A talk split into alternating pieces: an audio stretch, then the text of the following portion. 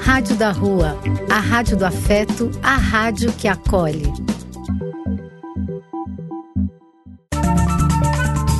Apoio: Casa de Vó, Banho para Geral e Instituto de Políticas Relacionais.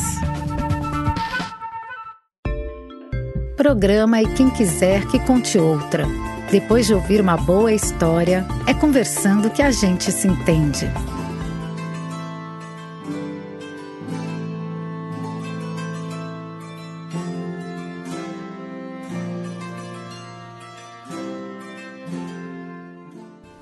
Pessoal!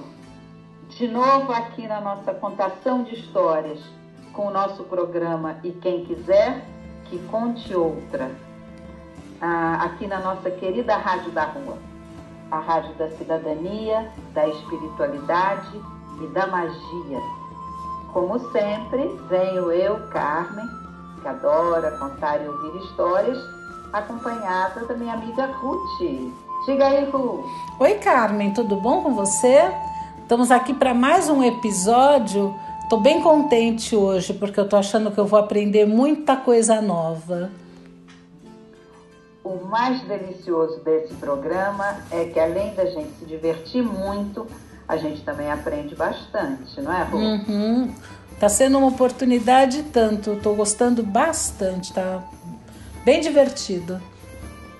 E veja que nessa busca nossa da gente conhecer coisas novas, a gente acabou tropeçando aí numa festa folclórico-religiosa que percebemos que a gente conhecia de nome, mas nada muito além disso, não? É verdade. Uh, tanto a festa religiosa como o personagem que nós vamos conversar hoje, uh, eu já tinha ouvido fa falar, vamos dizer assim. Lógico, ele não me é um, um, um estranho, um desconhecido, mas eu nunca tinha me aprofundado na história dele da maneira que eu tive essa oportunidade agora, e eu nunca tinha me encantado tanto como eu fiquei encantada nesse momento. É, eu também gostei bastante. Nós estamos falando da história do Chico Rei. Vamos lá para as montanhas de Minas. Vamos ouvir essa história e depois vamos bater um papinho a respeito.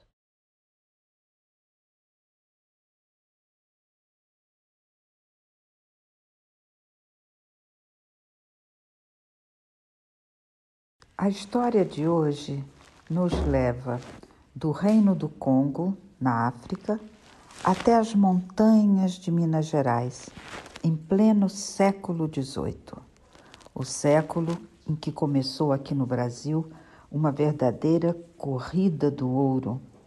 Descobriu-se ouro em Minas e todos queriam ou ir pela bateia, procurar pedras preciosas nos rios ou comprar um pedaço de terra, uma mina e começar uma nova vida como caçador de ouro. Nesse momento, um major na cidade de Vila Rica, muito interessado nesse, nesse momento de expansão da busca do ouro, ele comprou uma mina, a mina da encardideira. Mas, infelizmente, essa mina de jeito nenhum, por mais que trabalhassem nela, ninguém conseguia achar ouro. O major, sabendo que os habitantes do Congo eram exímios eh, descobridores de ouro, conseguindo localizar veios e retirar o ouro do fundo da terra, ele se interessou em comprar o primeiro lote de escravos do Congo que chegasse no Brasil. Os traficantes de escravos, os traficantes portugueses, percebendo esse novo interesse, invadiram o reino do Congo e escravizaram o rei Galanga, sua esposa, a rainha de Jalô, sua filha Itulo e o seu filho Muzinga, além de todos os súditos. Galanga era um rei muito bom e muito justo, muito amado pelos seus súditos. Vamos imaginar o golpe que deve ter sido para todos quando toda a família real foi escravizada e todos eles foram enfiados num navio negreiro que vinha em direção ao Brasil. Como era costume na época, antes de entrarem no navio para cruzarem o oceano, alguns padres católicos batizavam os escravos dando-lhes nomes de santos, e o rei Galanga recebeu o nome de Francisco. No meio da viagem, no meio da travessia, aconteceu uma grande, forte tempestade. Alguns dizem que os marinheiros atiraram uma boa parte da carga de escravos ao mar. O motivo exato dessa atitude tem várias versões explicativas. Uns dizem que os marinheiros queriam diminuir o peso do navio para conseguir manobrá-lo melhor com aquelas ondas revoltas né, e aqueles ventos fortes. Outros dizem que alguns marinheiros, temendo que algumas entidades marítimas estivessem querendo se vingar deles, jogaram escravos ao mar a título de oferenda. Não sabemos exatamente o que se passou. Sabemos apenas que a rainha de Jalô e sua filha Itulo foram jogadas ao mar junto com um grupo de escravos. O rei Galanga, então, chegou ao Brasil em estado de profunda tristeza. Ele, seu filho Muzinga e vários de seus súditos foram comprados pelo major de Vila Rica, que queria muito encontrar ouro na mina da encardideira. E para lá foram, como escravos. Galanga se dedicou de coração para fazer da mina da encardideira um lugar onde realmente você encontrasse o ouro e ele viesse em fartura. Trabalhou muito até que ele descobriu um veio de ouro. O major ficou muito feliz. Galanga era muito dedicado, era um trabalhador sério, confiável, e todos os outros escravos também confiavam muito nele. Dizem que Galanga, à medida que ele encontrava pepitas de ouro, algumas ele ia escondendo nos cabelos. E no final do dia, sem que ninguém visse, lavava os cabelos e guardava as pepitas de ouro. Fazendo isso, ele conseguiu comprar a sua alforria. E ele fez o mesmo para comprar a alforria do filho e de todos os seus súditos. Se já, não se já gostavam do Galanga antes dele tomar essa atitude, imagine depois que ele foi o promotor da libertação de todos que trabalhavam na mina da encardideira. Ele fez mais do que isso. Percebendo que o major administrava muito mal o seu dinheiro e tinha muitas dívidas, depois de algum tempo, Galanga comprou a mina do major. E a mina da encardideira passou a ser chamada então a mina do Chico Rei. Chico Rei voltou a ter o seu grupo de súditos, todos ex-escravos, livres, montou uma comunidade e juntos construíram uma igreja em homenagem a Nossa Senhora do Rosário, que ficou conhecida como Nossa Senhora do Rosário dos Pretos. Quando Chico Rei morreu, passaram a fazer uma cerimônia anual para festejar a sua lembrança, em que um cortejo vinha saudar o rei do Congo. Alguns diziam que no reino do Congo isso acontecia de vez em quando. Os súditos faziam um cortejo para saudar o rei. Este cortejo, uh, que começou a acontecer nas nas subidas e descidas das cidades de Minas Gerais, passou a ser conhecido como Congada. Essa é a lembrança que ficou do Chico Rei, aquele que nasceu rei, foi feito escravo, recuperou a sua liberdade e a liberdade de todos os seus. e viva Chico Rei.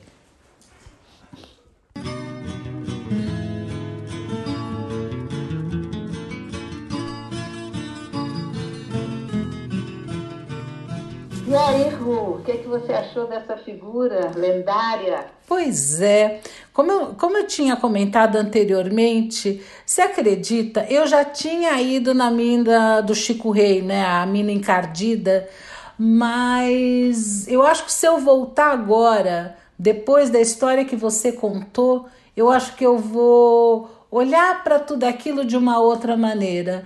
Eu de uma, olha, eu me encantei com o Chico Rei me encantei, achei. Nossa, como eu brinco, eu teria ele como amigo. eu gostei tanto. Eu tenho certeza que se você voltar lá na mina do Chico Rei, vai ser uma outra mina que você vai encontrar. Porque vai ser uma outra Ruth entrando nela. Uhum. Né? É, eu também gostei bastante. Eu não sabia detalhes da história do Chico Rei.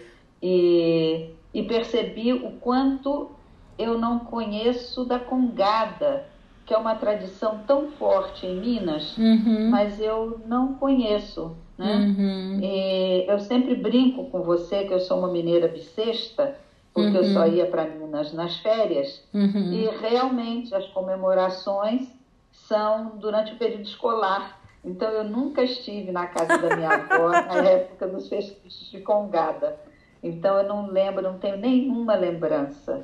Pois né? é, porque algumas pessoas, né, uh, atribuem essa festa congada ao Chico Rei, mas outras não atribuem. de toda maneira, eu acho que o Chico Rei é um, um personagem fantástico se ele existiu, não uhum. existiu, né? Que há controvérsias. Uh, um personagem interessantíssimo. E nessa história que você contou, várias coisas me chamaram a atenção. Várias coisas. Uh, eu achei incrível a atitude dele de pensar no grupo como uma aldeia, eu diria né? Ele conseguiu a alforria dele, parece que escondendo, uh, escondendo pó de ouro no cabelo e depois juntando esse pó para poder ter dinheiro para comprar, ele poderia ter cuidado do dele, como muita gente faz, né? E hum, acabou. Não, ele continuou batalhando para que todos pudessem ser alforriados. Foi um grande líder, foi muito humanitário, pensou no grupo. Eu achei esse aspecto dele fantástico. Só por isso eu dava uma festa para ele, né? Ah, com certeza. Eu acho que ah, essa figura, o tempo todo, ela se mostra como ah, o Chico Rei se mostra realmente como um rei. Exato. Porque o rei é, claro, tem reis e reis, né? Uhum. Mas, em princípio, o papel do rei é servir ao seu povo, é cuidar do seu povo, uhum. né? Pelo menos deveria ser. E ele é uma figura que ele faz isso, não é? Uhum. Ele consegue a própria alforria do filho, e ele vai um a um resgatando os seus súditos, e quem não era súdito ele também resgata, e ele acaba com isso montando uma comunidade, Incrível. que é o que sensibilizou, valorizar a aldeia, o grupo, não é? Uhum, exato. E, e outro aspecto também de Chico Rei que me chama muita atenção, uh, a história dele, de uma certa maneira, é trágica, né? Ele era rei em Congo né? É escravizado. No caminho para o Brasil, no, no navio, aí eu, eu ouvi várias versões, algumas dizem que a mulher e a filha ficaram doentes, outras versões dizem que houve uma grande tormenta e aí os marinheiros resolveram jogar ao mar para aliviar o peso, seja como for, a querida esposa e a filha uh, não chegaram ao Brasil. Ele foi separado dessas duas pessoas que ele gostava muito, né? Quer dizer, várias coisas e ainda assim ele se mostrou resiliente. É, é, é belíssimo duas isso. Hum. Duas coisas. me chamam muito a atenção nesse ponto da história que você tocou. Primeiro, quando a gente lê aquele livro Escravidão do Laurentino, o primeiro uhum, volume, sim. Ele faz uma descrição, quando ele fala dos navios negreiros e das viagens de África para o Brasil, é, ele descreve uma coisa que me tocou, eu, eu, fiquei até meio chocada, eu não fazia ideia. É, ele, ele diz que os navios negreiros eram seguidos por cardumes de tubarões, porque era tão comum o movimento de jogar escravos no mar, seja os que morreram, seja os que se rebelaram, seja porque o navio estava muito pesado, que os tubarões eles seguiam os navios negreiros à espera de comida, que, absurdo. que eram os escravos que eram lançados ao mar. Então, é, isso é uma coisa, né? Quando uhum. conta essa história do Chico Rei, diz um grupo de escravos foi jogados ao mar, não sabemos se a esposa e a filha foram, uhum. mas costumava-se fazer isto. Que horror, é, é uma coisa que, que pega na alma, né? E mesmo... E a outra, hum. Coisa que me pega é que ele, ele é, é feito prisioneiro, ele é colocado no navio com a família, e a parte da família dele que garante, de certa forma, a continuidade da família, a continuidade do reinado, que são as duas mulheres, a uhum. esposa uhum. e a filha, uhum. elas são mortas. Elas desaparecem da história dele. Então é uma história que você olha e pensa, uau, acabou. Será que ele se a história dele acabou ali, só que ele reescreveu de uma outra maneira. Uhum. Eu, isso me sensibilizou muito na história de Chico Reis. Isso é uma lição de vida. Uhum. Não, não sei da onde ele tirou, né? Forças, capacidade uh, ah, para seguir e seguir bonito, seguir bem, né? Seguir Mas bonito. É, é fantástico. E veja, eu andei olhando porque algumas pessoas falam que a congada realmente ela surge como uma reprodução dos cortejos que havia no Congo uhum. para festejar o rei. E outros dizem que, na realidade, a congada surge a partir de um cortejo que se fez para Nossa Senhora do Rosário. Uhum. Então, eu fui procurar entender que cortejo seria esse. E aí tem uma lenda bonita hum. de Nossa Senhora do Rosário que diz o seguinte, que ah, encontraram no fundo de uma gruta uma imagem de Nossa Senhora do Rosário. E aí avisaram o padre na cidade, avisaram os fazendeiros, e todos fizeram uma grande festa, levaram uma banda, fizeram um cortejo maravilhoso para tirar a imagem do fundo da caverna e trazer para a igreja. Uhum. Isso foi feito. No dia seguinte, cadê a imagem? Não estava na igreja. Quando foram olhar, ela estava de volta no fundo da gruta. Olha! E eles tentaram umas vezes e não conseguiram. Traziam a imagem, no dia seguinte a imagem estava de volta. Até que um grupo de escravos se ofereceu para, no momento de folga deles, fazer o transporte da imagem até uma igrejinha que havia na senzala. Pediram permissão e assim foi feito. E a imagem nunca mais saiu de lá. Então, as pessoas dizem que a congada é como se fosse a reprodução deste cortejo dos escravos, trazendo a imagem de Nossa Senhora do Rosário para o lugar onde ela queria estar, que era junto dos escravos. Que bonito. É uma lenda bonita, né? A lenda é então, belíssima. É, eu tem uma coisa aí que me chama também a atenção. A lenda eu achei o máximo, achei, nossa, tudo a ver história, mas me incomoda um pouco pensar, a gente usa com facilidade escravos.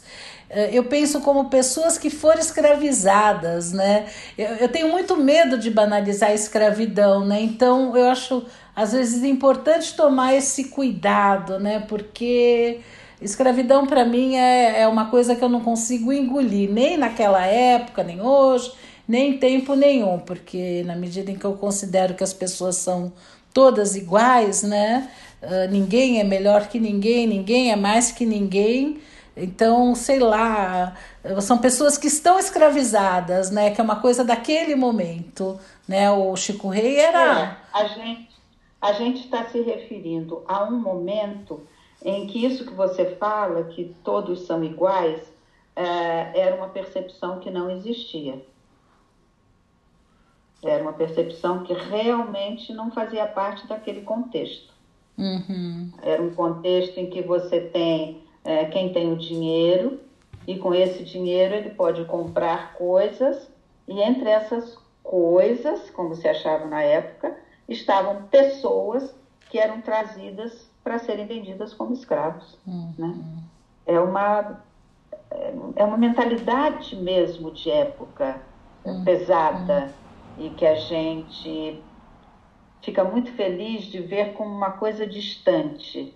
Mas, bom, não vamos entrar por esse caminho. Não, não, vamos continuar. É distante assim. É, é verdade.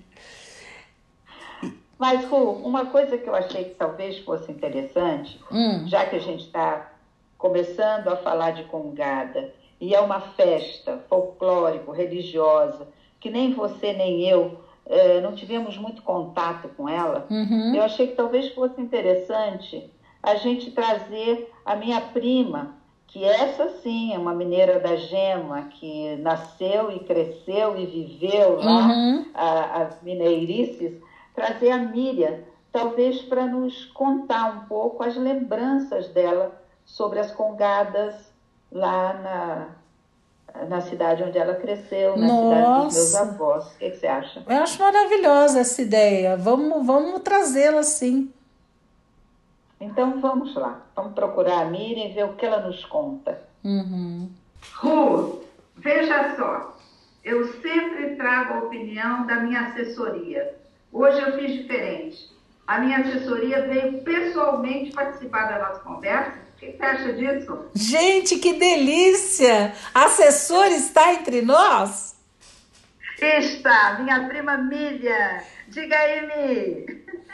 E aí, gente, um grande abraço aqui das Minas Gerais, né? Já que a assessoria vai reportar as memórias de lá. Viva o Brasil, viva Minas Gerais.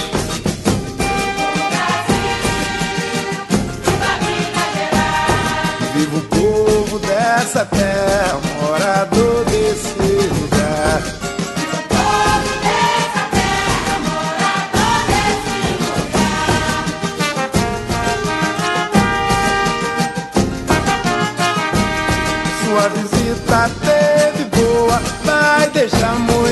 Saudade.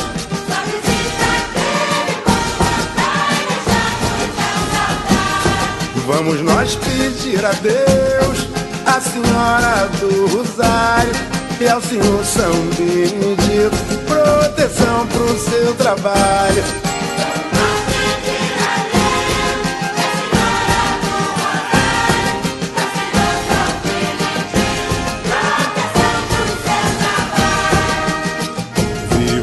Brasil, viva Minas Gerais. Isso mesmo, Mi. A gente queria que você compartilhasse um pouco conosco suas lembranças das congadas, das festas religiosas mineiras, né, Ru? Sim, super bem-vinda, super bem-vinda. Quero muito saber dessas histórias todas que você viveu. Ah, obrigada, Carmen, Ru. Então vamos lá, quero ver o que, que, o que vocês querem saber dessas memórias.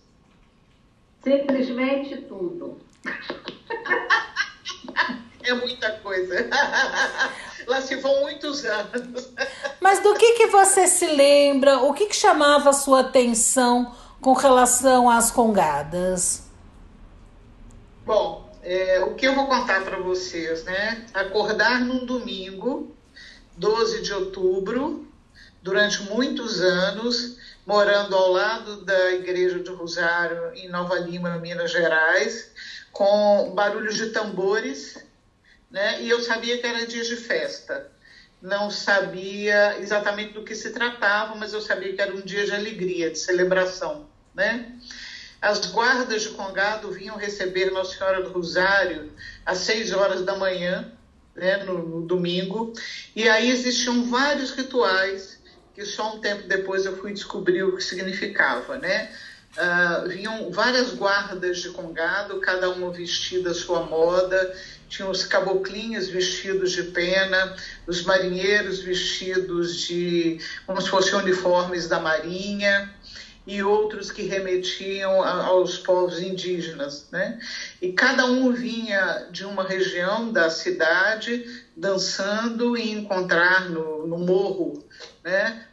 Onde estava a igreja de Nossa Senhora do Rosário e havia ali logo cedo um achamento das diversas bandeiras que, que eram é, referências das várias guardas de Congado, cada um fazendo referência, reverência né, é, a outra, com músicas específicas, e na época eu não entendia muito bem o que era aquilo. Uhum. Eles dançavam durante toda a manhã, é, às 10 horas tinha a missa do Congado, às 12 horas é, um almoço festivo, ao final do dia o descerramento das bandeiras e o finalizar das, das, da celebração. Né? Uhum. Mas o que eu fui descobrir um tempo depois é que isso não era, todo esse ritual não era algo aleatório. Né? Uhum. É, eles, eles as, as guardas do Congado, cada um representando uma expressão é, dos escravos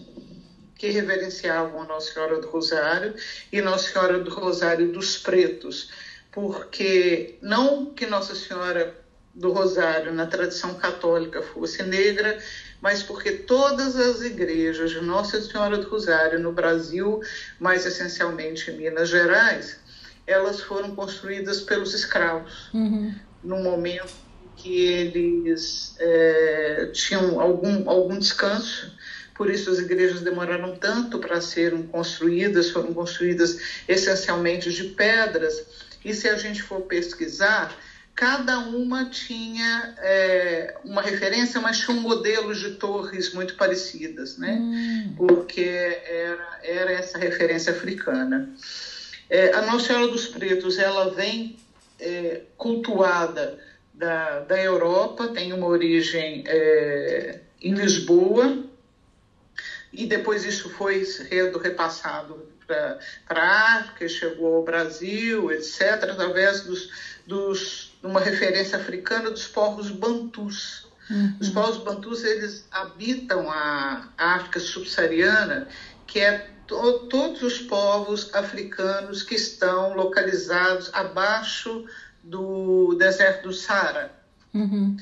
Bantus, então, a gente pode dizer que são todos os povos que estão localizados a partir de Camarões e vêm até a África do Sul. Uhum. Nós temos alguns bantus, algumas é, celebridades bantus que o mundo inteiro conhece, o maior deles é o Mandela, uhum. é Samora Machel, e o presidente angolano, que ficou mais de 35 anos no, no, no poder, é, amigo pessoal do Mandela e do Samora Machel, que é, Eduardo, é o Zé Eduardo dos Santos, né? que uhum. hoje mora em, em Espanha. Né? E a história dos, dos, das guardas de Congado, Isso. então elas vêm é, uma história de referência é, da população escrava que foi trazida da África para o Brasil. Né? É, as guardas moçambicanas mais é, de, de, Congo mais conhecidas são as moçambiques, que eles têm umas latinhas no pés e dançam com as latinhas nos pés. Ai, os marujos, que têm a... eu, Essas latinhas, eu vi que pareciam assim, uns chocalhos no pé, no, no tornozelo. Chocalho. É isso? isso exatamente. Ah. É, exatamente. Os marujos que vêm é, vestidos, né, lembrando os guardas da Marinha, os catopés, que têm penachos, é, lembrando os indígenas, né, penachos, caboclinhos, etc.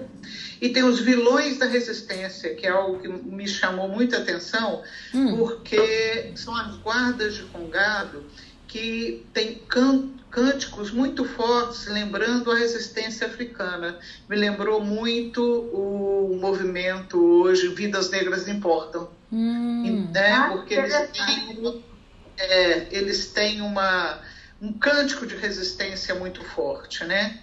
É, e os candombes, que são os grupos de raiz das guardas de Congado, que são é, os mais tradicionais, porque eles são ligados às sociedades fechadas de Nossa Senhora do Rosário. O que, que eram essa, essas, essas, é, essas sociedades fechadas da igreja? Cada classe social possuía uma uma sociedade, vamos dizer, quase como uma sociedade fechada, secreta, uhum. que eram divididos por classes sociais. Né? E os candombes de Congado eram, então, dos negros, é, negros escravo, da, vindos, né, negros escravos, né, uhum. e que tinham o seguinte lema: língua que fala muito merece faca de sapateiro. Uhum.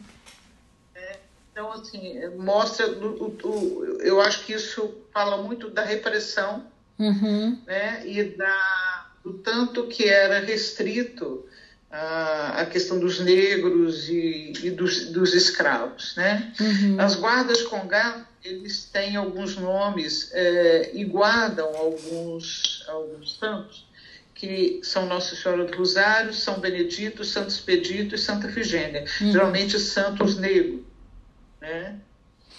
É, e aí, essa. Oi. Tem uma, um vínculo grande entre as raízes africanas e as raízes católicas, não é? Essa festa do Congado. Tanto que ela, ela é considerada uma festa religiosa, se passa nas igrejas. E aí a minha dúvida é, é, na sua lembrança das festas de Congado, os grupos de Congado entravam na igreja ou cantavam apenas do lado de fora?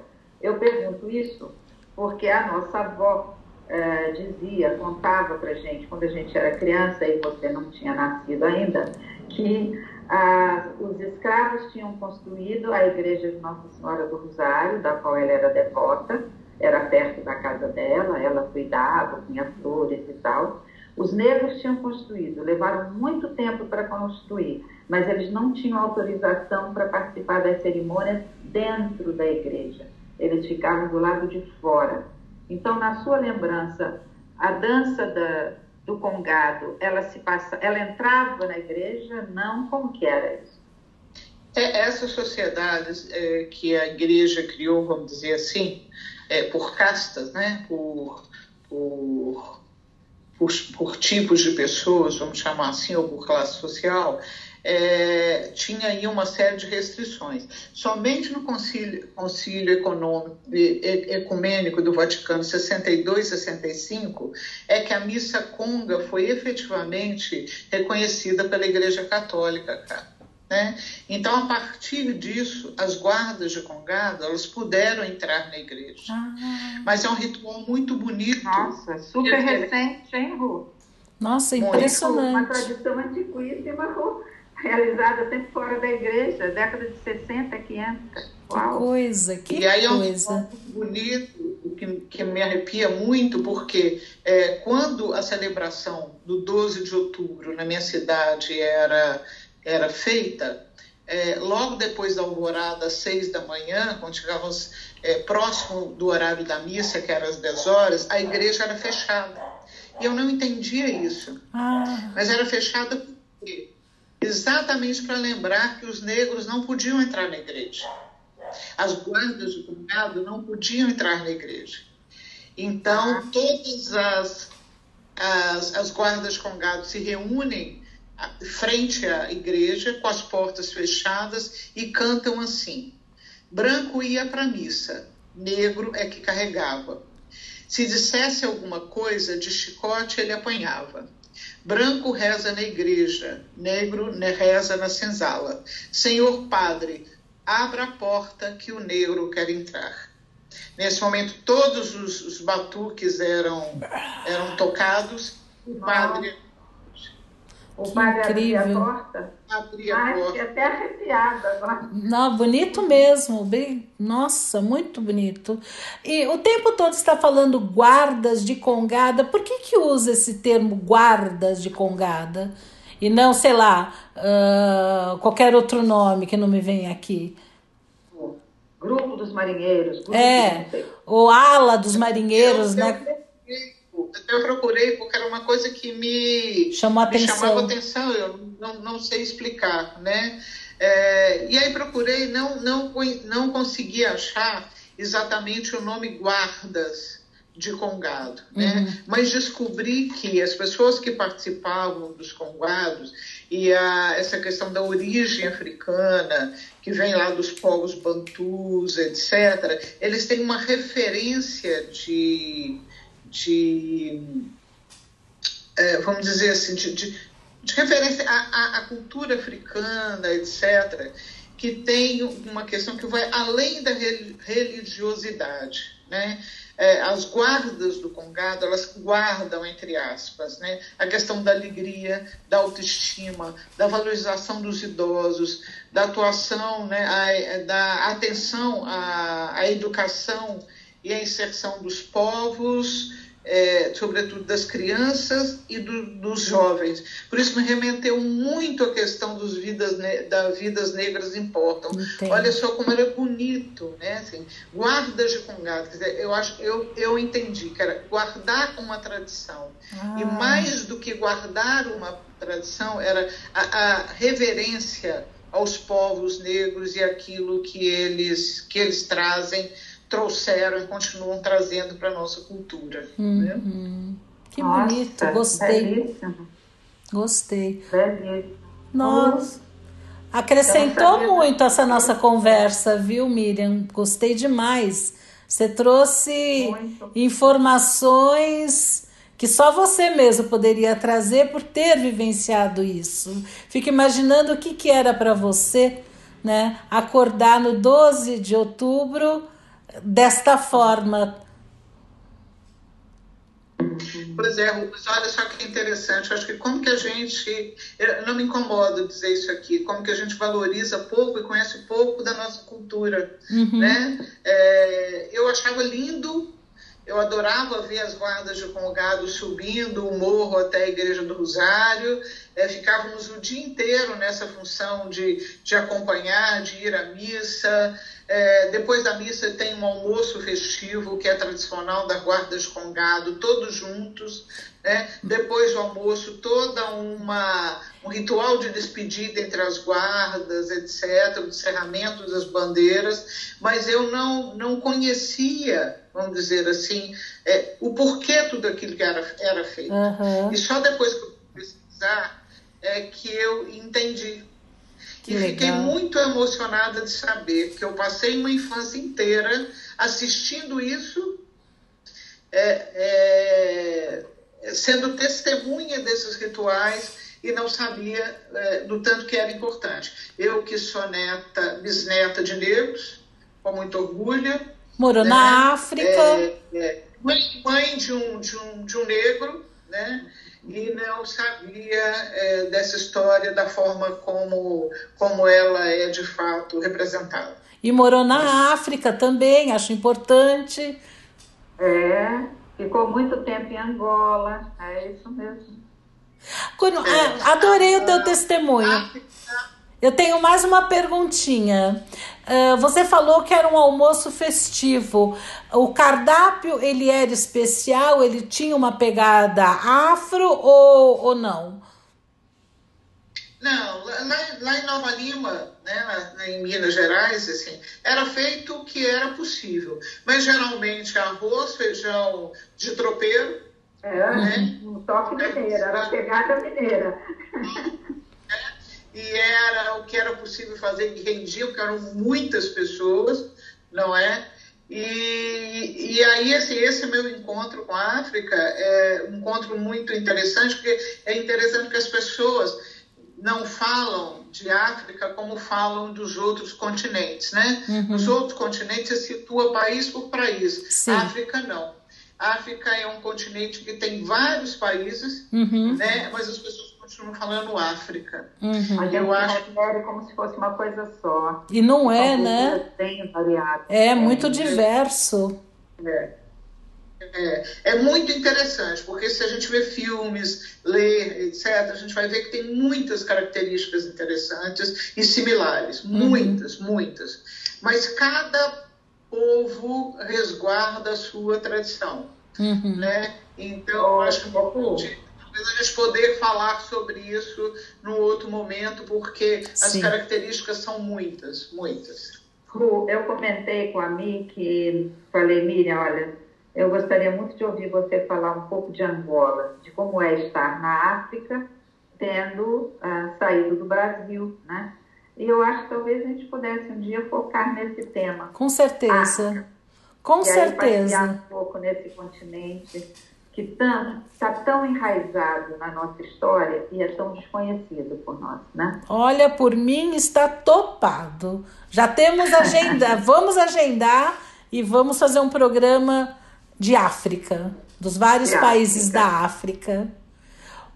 Mi, eu queria te agradecer muito, muito, muito a sua disponibilidade. Eu que sempre falo que eu sou uma mineira bissexta, né? Porque eu só ia lá nas férias.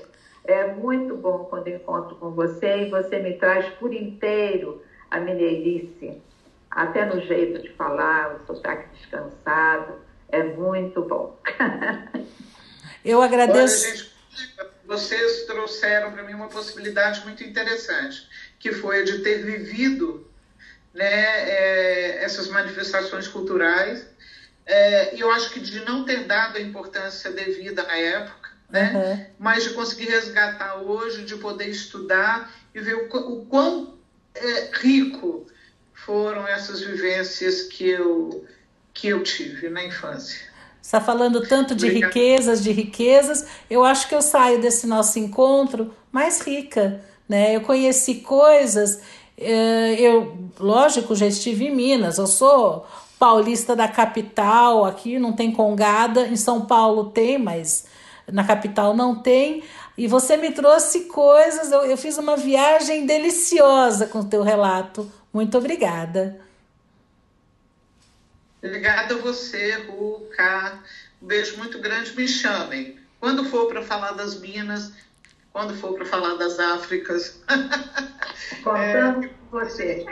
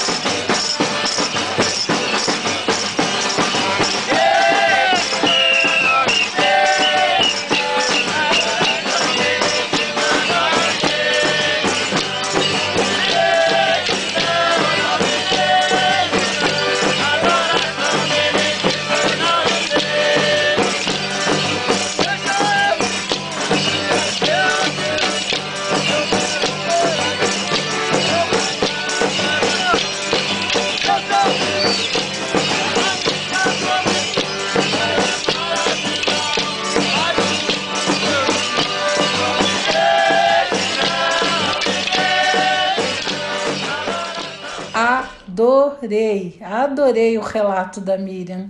Nossa, eu, não fazia nem ideia, né?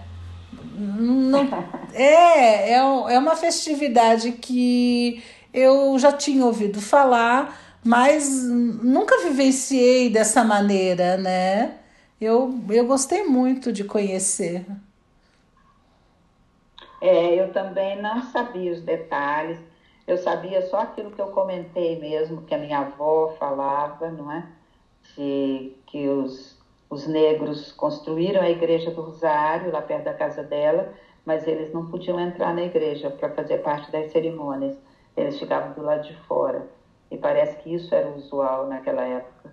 Achei muito bem-vindo quando a Miriam contou que na cerimônia, já na infância dela, a porta da igreja era fechada e quando os congadeiros lá cantavam, uhum. pediam para abrir a porta, a porta era aberta. Que né? legal. Que bom, né? Bons ventos que trazem boas mudanças, né? Eu acho. Com certeza. Agora, teve uma coisa dessa, dessa história da, da Congada e da relação com Nossa Senhora do Rosário que me deixou uh, curiosa. Hum.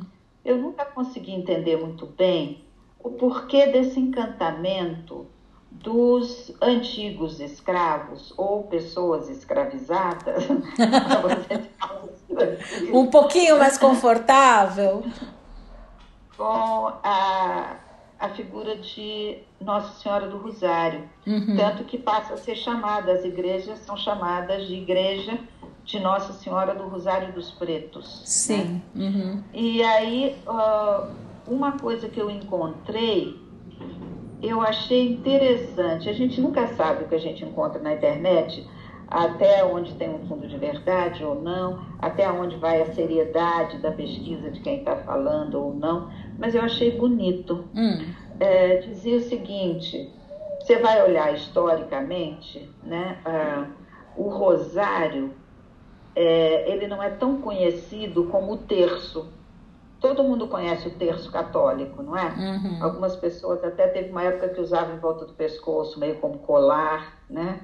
É, na realidade, o terço, ele se chama terço porque ele é um terço do rosário. A reza mesmo oficial é o rosário. Ah, quer dizer, o que é mais importante é o rosário. Todo mundo tem um tercinho, mas o importante é o rosário, o completo. Só que a gente o completo é o rosário. Eu não sei se o mais importante, porque as pessoas acho que foram se distanciando um pouco disso. Todo mundo conhece o terço, tem um tercinho e tal. Reza o terço, que já é uma reza demorada. Agora, o rosário, que são três terços, imagine quanto demora isso. É muito demorado, né? Agora, é, só um pouquinho, porque eu, eu não conheço essa tradição, né? Um, do que, do pouco que eu sei, algumas orações elas são repetidas várias vezes. Qual seria a função dessa repetição? Você tem ideia? Porque basicamente são poucas orações repetidas inúmeras vezes, não é isso? É isso mesmo. Você repete Ave Maria e Pai Nosso. São duas orações que se repetem o tempo todo. Eu fui procurar a origem do rosário e encontrei o seguinte, que havia uma, havia uma tradição religiosa de que é, vários salmos, 150 salmos, deveriam ser lidos, rezados durante o dia. Como era muito demorado, esses salmos foram distribuídos em três grupos de 50 salmos. Então, deveria ler e meditar sobre 50 salmos de manhã, à tarde e à noite, tá? Como vários monges eram analfabetos e aí não iam conseguir ler os salmos, uhum. os salmos foram substituídos por orações simples que todo mundo conhecia. Ah, que então, em vez de você ler 50 salmos, você ia rezar 50 Ave Marias, tá? Ah. Esse, entendeu? Sim. Então, ah, esse, esse conjunto de 50 Ave Marias, separadas 10 a 10 por um Pai Nosso, que é outra oração muito conhecida, forma um terço dessa atividade completa que seria o rosário, entendeu? Entendi. Entendi. Então, quando eu era criança, ah, como a minha avó era devota de Nossa Senhora do Rosário, de vez em quando rezava-se o rosário na casa da minha avó. E a gente ficava triste, porque era muito demorado. Era muito demorado. A gente preferia rezar o terço. Porque, imagine, o rosário, você vai rezar 150 Ave Marias e 15 Pai Nossos. Que coisa! É, muito, é, é muita oração, concorda? Com certeza. E... Só que imagina, uma imagem de Nossa Senhora do Rosário, ela sempre é a Nossa Senhora com o menino Jesus no colo e os dois segurando um rosário. O rosário com as 150 contas para rezar Ave Maria, Uhum. as 15 contas para rezar os Pai Nossos. Então, é como se fosse um terço, entre aspas, enorme. Uhum. Terção. Porque o terço, na realidade, É um um terço. terço do rosário. Tá? Aham. É, e aí o que eu li é o seguinte: quando é, os, os primeiros escravos que chegaram da África, com aquela influência católica dos dominicanos na África, dos jesuítas aqui no Brasil, trazendo a imagem de Nossa Senhora do Rosário, eles identificaram essa figura com aquele cordão cheio de contas, com um, um tipo de jogo religioso que era comum em algumas regiões da África, que era eh, o jogo do Ifá, Uhum. que é o que vem da origem ao jogo de búzios, mas que em África jogavam também com sementes Uhum. de algumas árvores. Então pareciam contas, como as contas do Rosário de Nossa Senhora. Eu achei bonita essa, essa leitura, Sim. quer dizer, quando você se coloca como devoto de Nossa Senhora do Rosário, na realidade você ainda está respeitando as suas raízes africanas, quando se lia o seu destino jogando as contas. Uhum. Bem interessante. E tem essa possibilidade mesmo, vai lá saber, né? É, eu não sei se é verdade ou não, mas eu achei bem bonito, porque eu achei que é uma forma de resistência, entendeu? Uhum. Sem dúvida. Achei bem legal. Quer dizer, mesmo você estando escravizado numa cultura diferente da sua, com uma religião diferente da sua, você busca os caminhos assim meio secretos aonde você vai celebrar a sua religião de raiz. Uhum. E a Nossa Senhora do Rosário, com suas contas nas mãos, ela tem esse, esse sabor, assim, essa lembrança dos jogos religiosos africanos. Sim.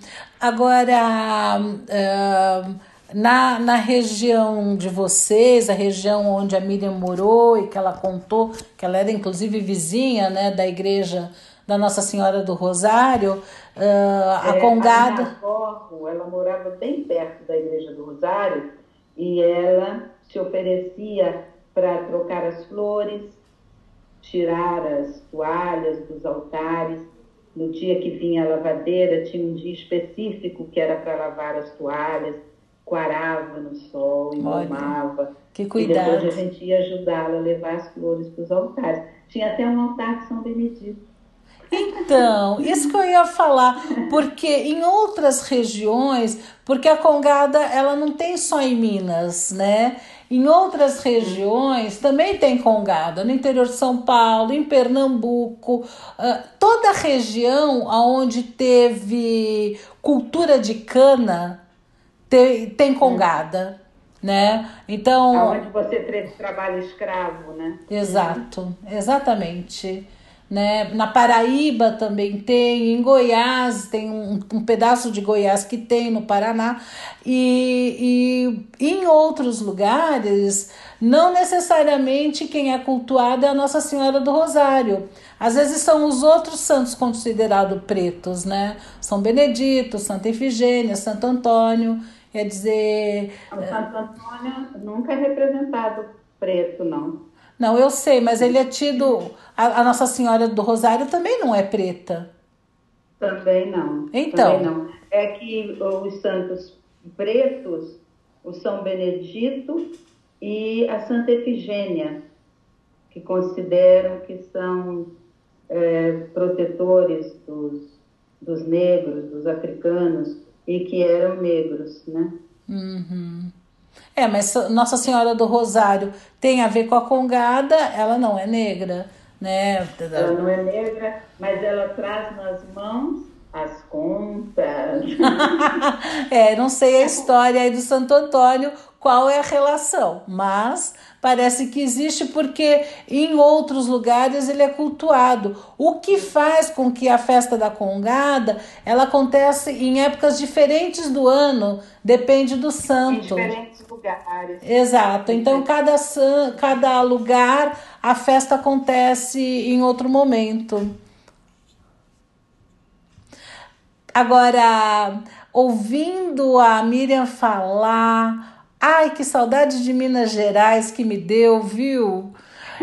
E, e especificamente da. Uh, porque Chico Rei me traz Ouro Preto fortemente. Uhum. Uh, aí a gente lembra da Inconfidência Mineira. E eu uhum. me lembrei do, do livro da Cecília Meirelles sobre Inconfidência. Ah, esse livro eu acho o máximo. É um livro de poemas, é inteirinho sobre um livro grande, inteirinho contado sobre a forma de poema, sobre Inconfidência Mineira. Ele chama Romanceiro da Inconfidência. Ele é incrível. E, e eu, eu li alguma coisa dela contando, porque ela não era só escritora, né? Difícil viver disso, ela era também jornalista. E ela conta que ela foi trabalhar enquanto jornalista na região de Ouro Preto e ela teve uma sensação. É, ela fala lindamente, eu não vou conseguir reproduzir as palavras dela, mas uh, como se ela tivesse voltado no tempo, né? E ela indo para Ouro Preto, na atualidade, ela voltou para a época da Inconfidência Mineira e aí ela é como se ela vivesse, como se ela estivesse vivendo naquela época e ela acabou escrevendo esse livro. E, e, é engraçado porque tem algumas regiões de Minas que dá essa sensação de voltar no tempo, não tem? Tem sim, tem sim. É, às vezes eu digo para mim mesma que tem lugares de Minas que tem assim um sabor de ontem. Você vai caminhando nas ruazinhas, aquelas subidas e descidas, as casas, e é como se você voltasse no tempo. É, eu sempre achei que isso era uma experiência muito pessoal, por causa da minha infância, mas agora você falando, talvez seja uma coisa das Minas Gerais mesmo. Exato, exato. para todos para todos que estiverem abertos para sentir, né? E fazer essa viagem, sem dúvida. E aí eu fiquei encantada com esse livro dela e eu separei um, um trechinho aonde ela fala do Chico Rei. Posso ler para você? Opa, claro, por favor. É assim: Tigre está rugindo nas praias do mar. Vamos cavar a terra, povo, entrar pelas águas o rei pede mais ouro, sempre, para Portugal. O trono é de lua, de estrela e de sol. Vamos abrir a lama, povo, remexer cascalho. Guarda na carapinha negra o véu do ouro em pó. Muito longe, em Luanda, era bom viver. Bate inchada comigo, povo, desce pelas grutas. Lá, na banda em que corre o Congo, eu também fui rei. Toda a terra é mina, o ouro se abre em flor. Já está livre o meu filho, povo, vinde libertar-nos. Que éreis meu príncipe cativo, e ora forro sois. Mais ouro, mais ouro. Ainda vem buscar. Dobra a cabeça e espera, povo, que esse cativeiro já nos escorrega dos ombros, já não pesa mais. Olha a festa armada, é vermelha e azul. Canta e dança agora, meu povo, livres somos todos, louvada a Virgem do Rosário vestida de luz. Tigre está rugindo nas praias do mar. Hoje os brancos também, meu povo, são tristes cativos. Virgem do Rosário, deixar-nos, deixai-nos descansar em paz. Lindo, hein? Bonito. É, ela escreve lindamente, né? Ela conta, de uma certa maneira, toda a história, né? A história de toda Chico história. Rei. E, até, e até nas entrelinhas vem esse, esse peso mesmo da escravidão, né, Rô? Uhum. O peso da escravidão. É, eu estava olhando, quando estava procurando sobre o, o Chico Rei, é, a bula, porque a Igreja Católica apoiou muito né, o tráfico negreiro, né? Uhum. É, esses, essas centenas de anos aí de escravidão. E eu fui procurar onde é que tinha esse aval. Então eu vi que tem em 1455 tem uma bula do Papa Nicolau V que ele concede ao rei de Portugal e seus sucessores todas as terras descobertas ou a descobrir a partir das ilhas de Cabo Verde até o sul do Cabo do Bojador, submetendo à servidão e conversão os povos dominados, impondo a esses a doutrina cristã católica do papado romano. Uhum. Não deixa espaço nenhum para nada, para lado nenhum, né? Pois é. É uma autorização numa bula papal. Né? Que coisa, né? é um pouco chocante para mim. É, né? para todo mundo, né? É. É. Os interesses econômicos na frente dos interesses humanos, né? Tem.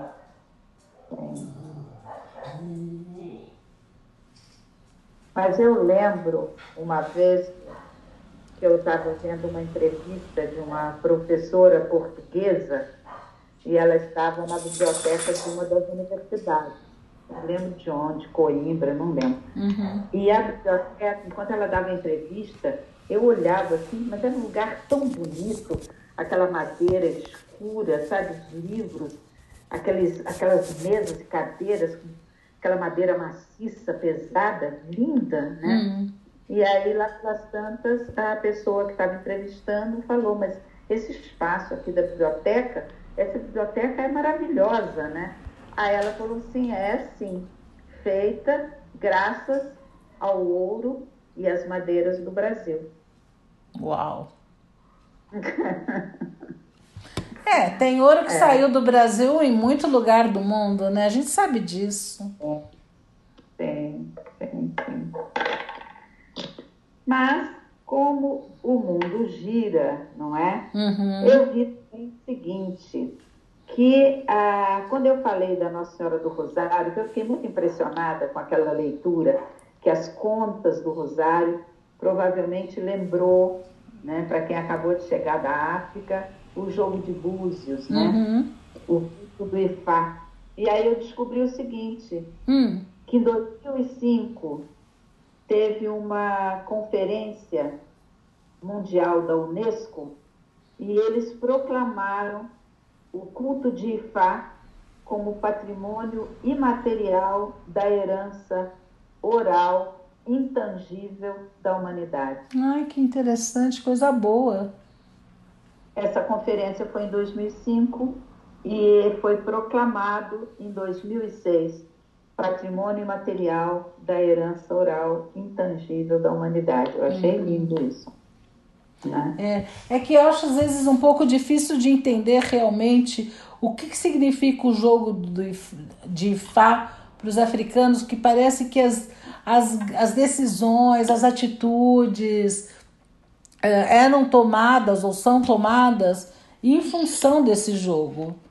Né? Uhum. É, é, para nossa cabeça é difícil realmente entender qual qual qual o real significado, né? É, eu acho que é de uma profundidade que eu não alcanço. Uhum. Eu não sei, mas na superfície dá para perceber como é, como se fosse uma linha mestra, né? Costurando, fazendo esse tecido da herança de fé africana, né? Uhum. E aí eu achei essa história eu achei demais.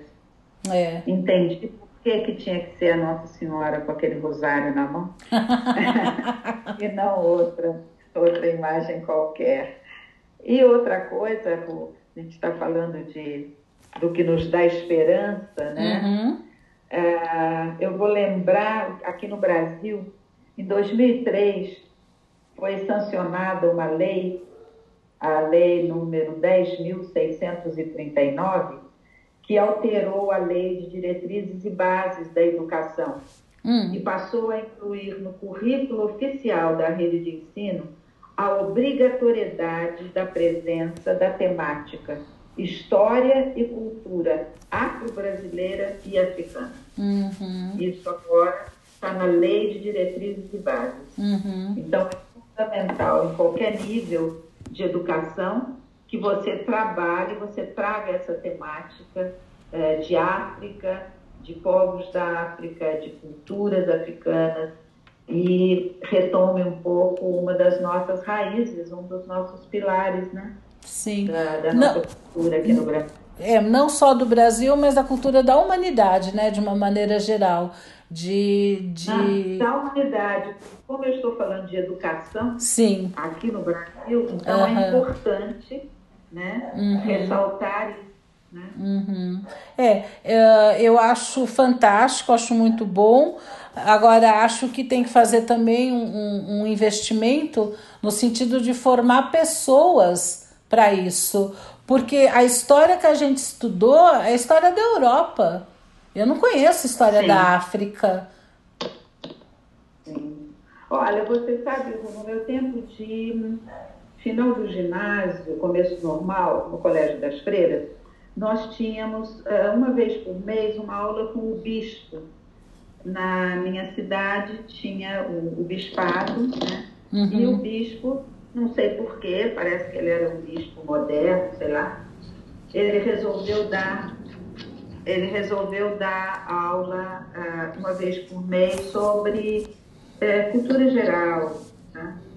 E ele levou uma gravação que eu fiquei absolutamente fascinada, era a gravação da Missa Luba. Ah, eu conheço. Era a missa, a missa cantada em estilo africano, só que ela era cantada eh, em latim, mas com tambores, tal, em estilo africano. Eu fiquei alucinada. Uhum. Isso foi o quê? Década de 60, né? Nossa, da década de 60. eu, eu cantei a Missaluba em coral. É maravilhoso. Linda, linda, linda. Eu lembro do Kiri Eleison cantada, era belíssimo, né?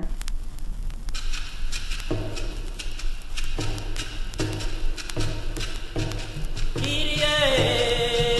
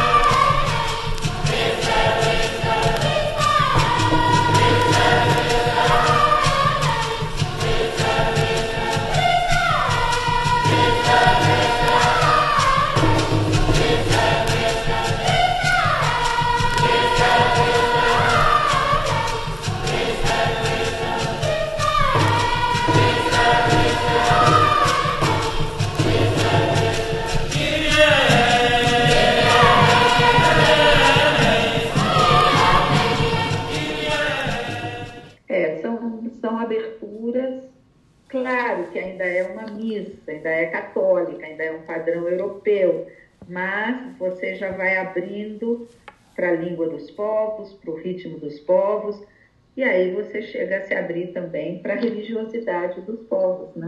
Uhum. É por aí mesmo. Pô, acho que ficamos por aqui por hoje, né? Nossa, adorei nossa viagem. Fomos para Minas, fomos para alguns países da África, visitamos o Chico Rei, gostei, gostei bastante. E vamos ver se a gente termina com alguma música que nos faça, que nos remeta de volta a essa viagem. Vamos Minas, sim. Congadas, Chico Rei, Uhum. tá bom? Tá ótimo. Ru, e quem quiser, Que conte outra. até a próxima, Ru. Até!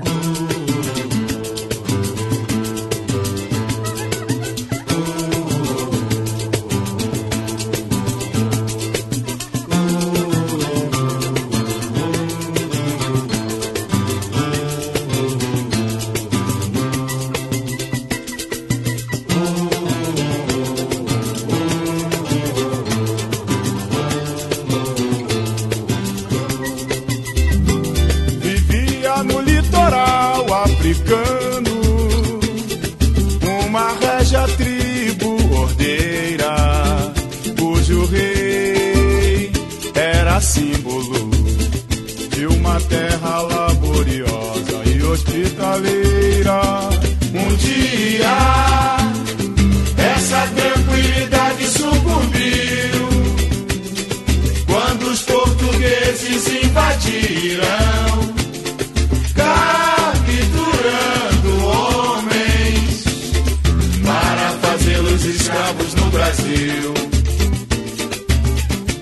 Na viagem agonizante, houve gritos alucinantes, lamentos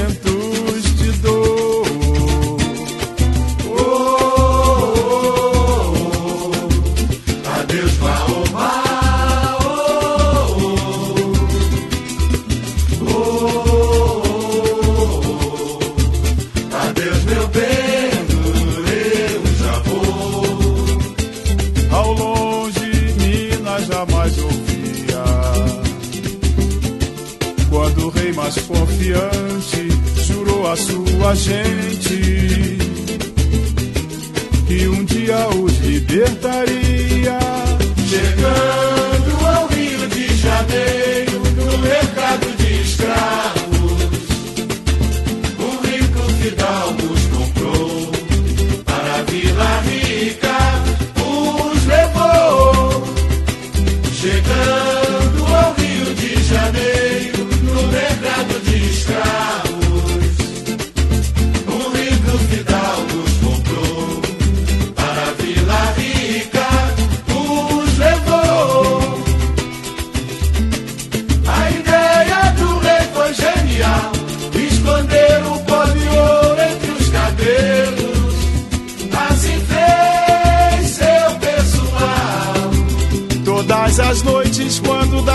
Das minas regressavam, iam à igreja e suas cabeças banhavam. Era o ouro depositado na pia e guardado em outro lugar com garantia.